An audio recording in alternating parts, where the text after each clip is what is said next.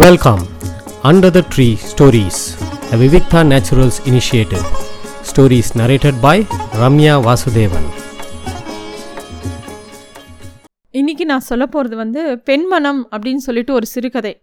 இந்த சிறுகதை எழுதினவர் வந்து கானா சுப்பிரமணியம் கானாசு அப்படின்னு சொல்லுவா. அவர் வந்து தொண்ணூறுக்கு மேற்பட்ட சிறுகதைகள் நாடகங்கள் புதுக்கவிதைகள் பல விமர்சன கட்டுரைகள் எழுதியிருக்கார். அவரோட விமர்சன கட்டுரைகள்லாம் ரொம்ப பிரசித்தமானது. அவர் இலக்கியத்திற்கு ஒரு இயக்கம் அப்படிங்கிற ஒரு விமர்சன நூலுக்காக சாகித்ய அகாடமி விரு விருது பெற்றார். இந்த கானாசு வந்து இலக்கிய உலகத்தில் ஒரு பெரிய ஆளுமை அவர். அவர் எழுதின ஒரு சிறுகதை தான் இது. இன்றைக்கி நம்ம பார்க்க போகிற சிறுகதை பெண்மணம் அப்படிங்கிறது தான் இதோட பேர். இந்த கதை எப்படி ஆரம்பிக்கிறதுனாக்கா ஒரு பாட்டியும் பேத்தியும் வீட்டில் ரொம்ப கேஷுவலாக பேசிக்கிறா. அந்த மாதிரி தான் ஆரம்பிக்கிறது. அந்த பாட்டி பேர் வந்து சுந்தா பாட்டி அப்படின்னு பேர். இந்த சுந்தா பாட்டி சொல்கிறா படிக்க படிக்க ஆண்களுக்கு அறிவு அதிகமாகுது படிக்க படிக்க பெண்களுக்கு அதிக அன்பு ரொம்ப ஜாஸ்தியாகுது அப்படின்னு பேசுகிறா சொல்கிறா அது சொன்ன பேத்திக்கு வந்து ரொம்ப ஆச்சரியமாக இருக்குது என்ன பாட்டி என்ன சொல்கிற நீ? அப்படின்னோடனே ஆமாம் பெருமாளோட சிருஷ்டியே அப்படி தான் ஆண்களுக்கு எப்பயுமே அறிவு அதிகரிக்க அதி அதிகரிக்க மனசு அப்படியே வந்து கல்லாகி கொஞ்சம் வைராக்கியம் வந்து வாழ்க்கையிலேருந்து விலகி இருக்கணும்னு நினைக்க ஆரம்பிச்சுடுவா. அதனால தான் நிறையா ஆம்பளைகள் யோகிகளாகவும் ஞானிகளாகவும் அந்த காலத்தில் இருந்திருக்கா? ஆனால் பெண்களோட விஷயத்தில் அப்படி இல்லை அப்படிங்கிறா. இந்த பேர்த்திக்கு ரொம்ப ஆர்வமாயிடுறது. பாட்டி சொல்லவும் பாட்டிக்கிட்ட இன்னும் பேச ஆரம்பிக்கிறா. அப்படி என்ன சொல்ல வர பாட்டி? அப்படின்னோடனே பெண்களோட விஷயமே வேறு. அவளுக்கு வந்து அவள் மனசு வந்து படிக்க படிக்க இன்னும் இலகி போயிடும். அன்பால் இன்னும் ஜாஸ்தி அன்பு ஜாஸ்தி ஆகிடும் அவளுக்கு இன்னும் எல்லா சுபாகமாகவே பெண்களோட உணர்ச்சி வந்து அன்பு மிகுந்தது. அவளுக்கு அந்த வாஞ்சை அப்படிங்கிற ஒரு விஷயம் இருக்கு இல்லையா? அது பெண்களுக்கு ரொம்ப ஜாஸ்தி. அது படிக்க படிக்க நிறைய விஷயங்கள் தெரிஞ்சுக்க தெரிஞ்சுக்க அவளுக்கு அந்த அன்பு தான் கூடும். ஆனால் அவளால் வந்து ஒரு வைராக்கியமாக மனசை கல்லாக்கின்னா இருக்க முடியாது. ஆனால் ஆண்கள் அப்படி கிடையாது. அவள் வந்து ரொம்ப அவளுக்கு வைராக்கியம் ஜாஸ்தி. அதனால தான் அவளால் ஒரு முனிவராகவோ யோகியாகவோ அப்படிலாம் இருக்க முடியறது அப்படிங்கிறா. அப்போ வந்து சுந்தா பாட்டி இன்னொரு முக்கியமான விஷயம் சொல்கிறா பெண்கள் கல்வி அறிவு இதெல்லாம் வந்து இந்த காலத்தில் படிக்கிற மாதிரி காலேஜில் போய் படிக்கிறது மட்டும் ஒரு கல்வி கிடையாது. காலேஜுக்கு போகிறது ஸ்கூலுக்கு போகிறது மார்க் வாங்கிறது ஒரு லௌகீக படிப்பை மட்டும் நான் சொல்லலை. பெண்கள் கல்வின்னு நான் சொல்கிறது வந்து நம்மளோட பெரிய விஷயங்கள்லாம் இருக்கு இல்லையா? இப்போ மகாபாரதம் ராமாயணம் நிறைய பக்தி கதைகள். எப்பயுமே ஒரு அறிவு வந்து ஒரு பக்தி இல்லாமல் முழுவை முழுமை பெறாது அப்படிங்கிறா அந்த பாட்டி. அந்த பேத்திக்கு சொல்கிறா ஒரு அட்வைஸ் மாதிரி. நீ வந்து ஸ்கூலுக்கு போகிற காலேஜுக்கு போகிற இதெல்லாம் ஒரு விஷயம் ரைட்டு ஆனால் அதை தாண்டி ஒரு கல்விங்கிறது என்ன தெரியுமா? ஒரு பக்தி கலக்காத கல்வி வந்து ஒரு பெரிய சுவாரஸ்யமான கல்வி கிடையாது. ஒரு பெண்ணுன்னு இருக்கிறவ வந்து எல்லா விதமானவும் வளரணும். அதாவது இப்போ எல்லோரும் சயின்ஸ் படிக்கிறோம் ஆர்ட்டை விட்டுறோம். அப்படி கிடையாது. ஆர்ட்டு சயின்ஸு எல்லாமே கற்றுக்கணும் அதுதான் அந்த காலத்தில் படிப்பு அந்த மாதிரி இருந்தது. வீட்டில் வந்து பல கதைகள் சொல்லி தருவா கோலம் போட சொல்லி தருவா பூக்கட்ட சொல்லி தருவா ஒரு பாட்டு சொல்லி தருவா. கலைகள் வந்து வாழ்க்கை முறையிலேயே சேர்ந்து இருந்தது. இல்லை ஏதாவது ஒரு பாராயணம் சொல்லி தருவா ஸ்லோகங்கள் சொல்லி தருவா. அது வந்து ஒரு முழுமையான ஒரு வளர்ச்சியாக இருந்தது.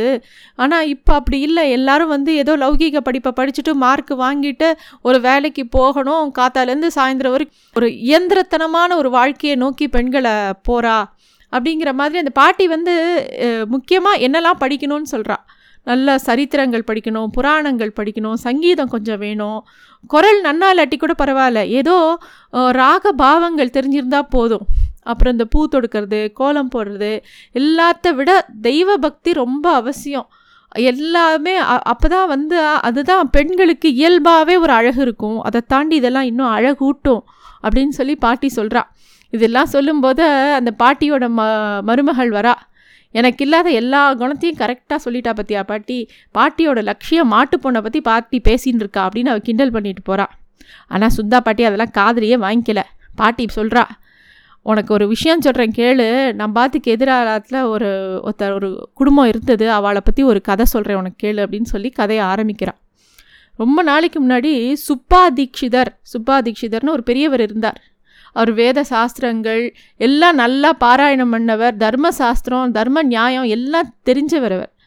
ஆனால் அந்த அறிவு அவருக்கு காசு எப்படி சம்பாதிக்கணும் அப்படிங்கிறதுக்கு உண்டான இதில் குறுக்கு நிற்கலை எவ்வளோ தர்மசாஸ்திரம் படித்தாலும் வட்டிக்கு காசு கொடுத்து லேவாதேவி வேலை பார்த்தார் அவர்.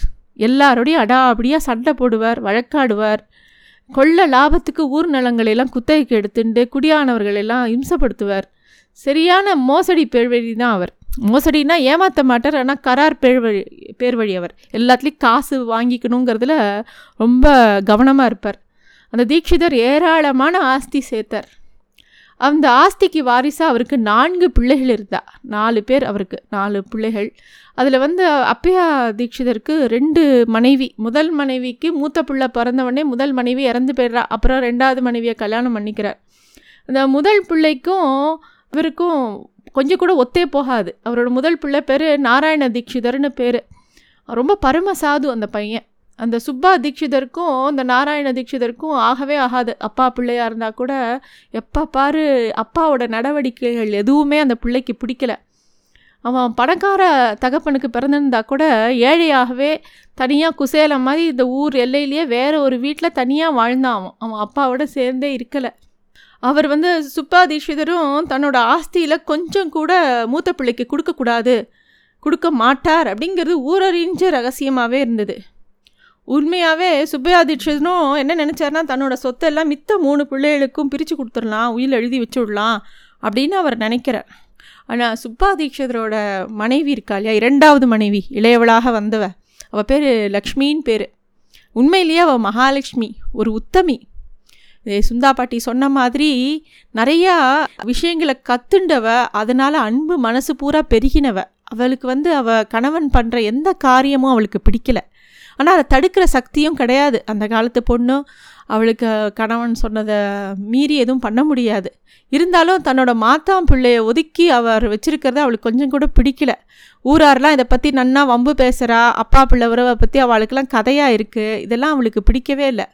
அவளுக்கு உண்மையிலேயே ஆசை அந்த பெரிய பிள்ளையும் நம்மளோட வீட்டோடு இருக்க மாட்டானா? அவன் எதுக்கு இப்படி தனியாக போயிருக்கான்னு அவளுக்கு ரொம்ப துக்கமாக இருக்குது அந்த பிள்ளையும் தகப்பனும் எங்கேயாவது ரோட்டில் அகஸ்மாத்தா பார்த்துட்டா கூட நெருப்பு பொறிக்கிற மாதிரி ரெண்டு பேருக்கும் அவ்வளோ கோவம் வரும் ஒருத்தர் ஒருத்தரை பார்க்க. ஆனால் லக்ஷ்மி அம்மா வந்து ரகசியமாக அந்த முதல் பிள்ளைய மாற்றாள் பிள்ளைய போய் போய் பார்த்து அவளுக்கு வேணுங்கிறது தன்னால் முடிஞ்சது. ஒரு நல்ல பக்ஷணம் பண்ணாலோ இல்லை தன்கிட்ட ஏதாவது பணம் காசு இருந்தாலோ போய் கொடுத்துட்டு வருவாள் அந்த குடும்பத்தை அவள் தன்னோட குடும்பமாகவே பார்த்துருந்தா. தன்னோட கணவன் உயிரோடு இருக்கிற வரைக்கும் என்னெல்லாம் அக்கிரமம் பண்ணாரோ அவர் இறந்தப்புறமும் மூத்தாள் பிள்ளைக்கு சொத்து கொடுக்க மாட்டேன்னு சொல்கிறாரே அதை வந்து அவளால் பொறுத்துக்கவே முடியல அந்த லக்ஷ்மி அம்மாளுக்கு. தான் மூத்த பிள்ளைய ஒதுக்கிட்ட மற்ற மூணு பேர் மற்ற மூணு பேர் இவர் வயித் இவ வயிற்றில் பிறந்தவா? அவளுக்கு மட்டும் கொடுக்குறேங்கிறாரேங்கிறது அந்த இது வந்து நியாயம் இல்லை அப்படிங்கிறது இந்த தர்ம நியாய சாஸ்திரம் படித்த சுப்பா தீட்சிதருக்கு கூட தெரியாத விஷயம் இந்த அம்மாளுக்கு மனசில் ரொம்ப ஸ்ட்ராங்காக இருந்தது. ஒரு நாள் வந்து உயில் எழுதி முடிக்கிறார். ரெஜிஸ்டர் ஆறுது போகிறதுக்கு முன்னாடி உயில் எழுதி வீட்டில் வச்சுன்னு இருக்கார் சுபா தீட்சிதர் திடீர்னு கொஞ்ச நாள் அவருக்கு தலை வலிக்கிறது. படுத்தார். ரெண்டு நாளில் பேச்சு மூச்சாமில்லாமல் இருந்து இறந்து போயிடுறார். மூணாவது நாள் அப்புறம் அவர் இறந்தப்புறம் பாக பிரிவினைலாம் செய்யணும் அப்படிங்கிற நேரம் வரும்போது சுப்பா தீட்சிதரோட உயிரை உயிரை எல்லாரும் தேடுறா அவர் ஏற்கனவே எழுதி வச்சிருக்காருன்னு எல்லாருக்கும் தெரியும். ஆனால் ரெஜிஸ்டர் பண்ணல அவர். ஆற்றுல எழுதி வச்சிருக்கார். அதை எல்லாரும் தேடுறா. அந்த அது எங்கே போச்சுன்னே தெரியல. யாருக்குமே ஹாப்பிடல எல்லாரும் தேடுறா. தேடி பார்க்குறா கிடைக்கவே இல்லை. அப்புறம் அந்த விஷயம் இப்போ ஒரு பதினஞ்சு வருஷம் ஆறுது. லக்ஷ்மி அம்மாள் வந்து லக்ஷ்மி பாட்டியாக ஆறா?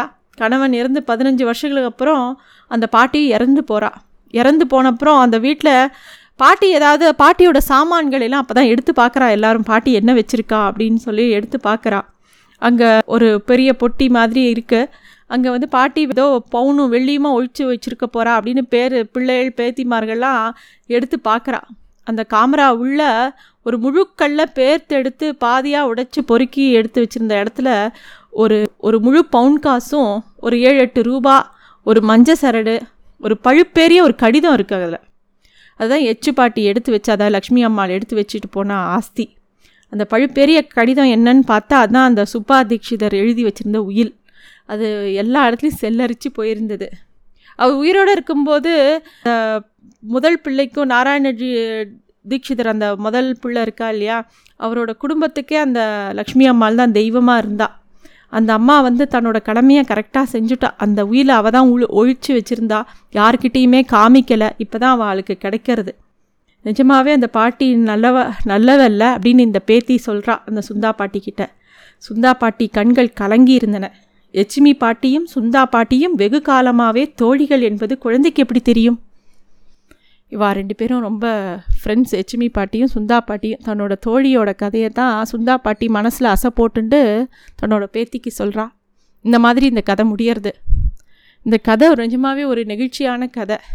ஜெயமோகன் அறமில் வர ஆட்சி மாதிரி இந்த பாட்டியும் படிப்பறிவு இல்லைன்னு நம்ம நினைக்கிறோம். படிப்பறிவுங்கிறது வெறும் புஸ்தகத்தில் படிக்கிற படிப்பு தான் நினைக்கிறோம். அப்படி இல்லை. உயர்ந்த பண்புகள் இருந்தது தான் முக்கியமான படிப்பு அப்படிங்கிறது ஆறுது. ரொம்ப அழகான கதை. எல்லாரும் வாசிக்க வேண்டிய கதை. நன்றி. Thanks for listening to stories under the tree a Vivikta naturals initiative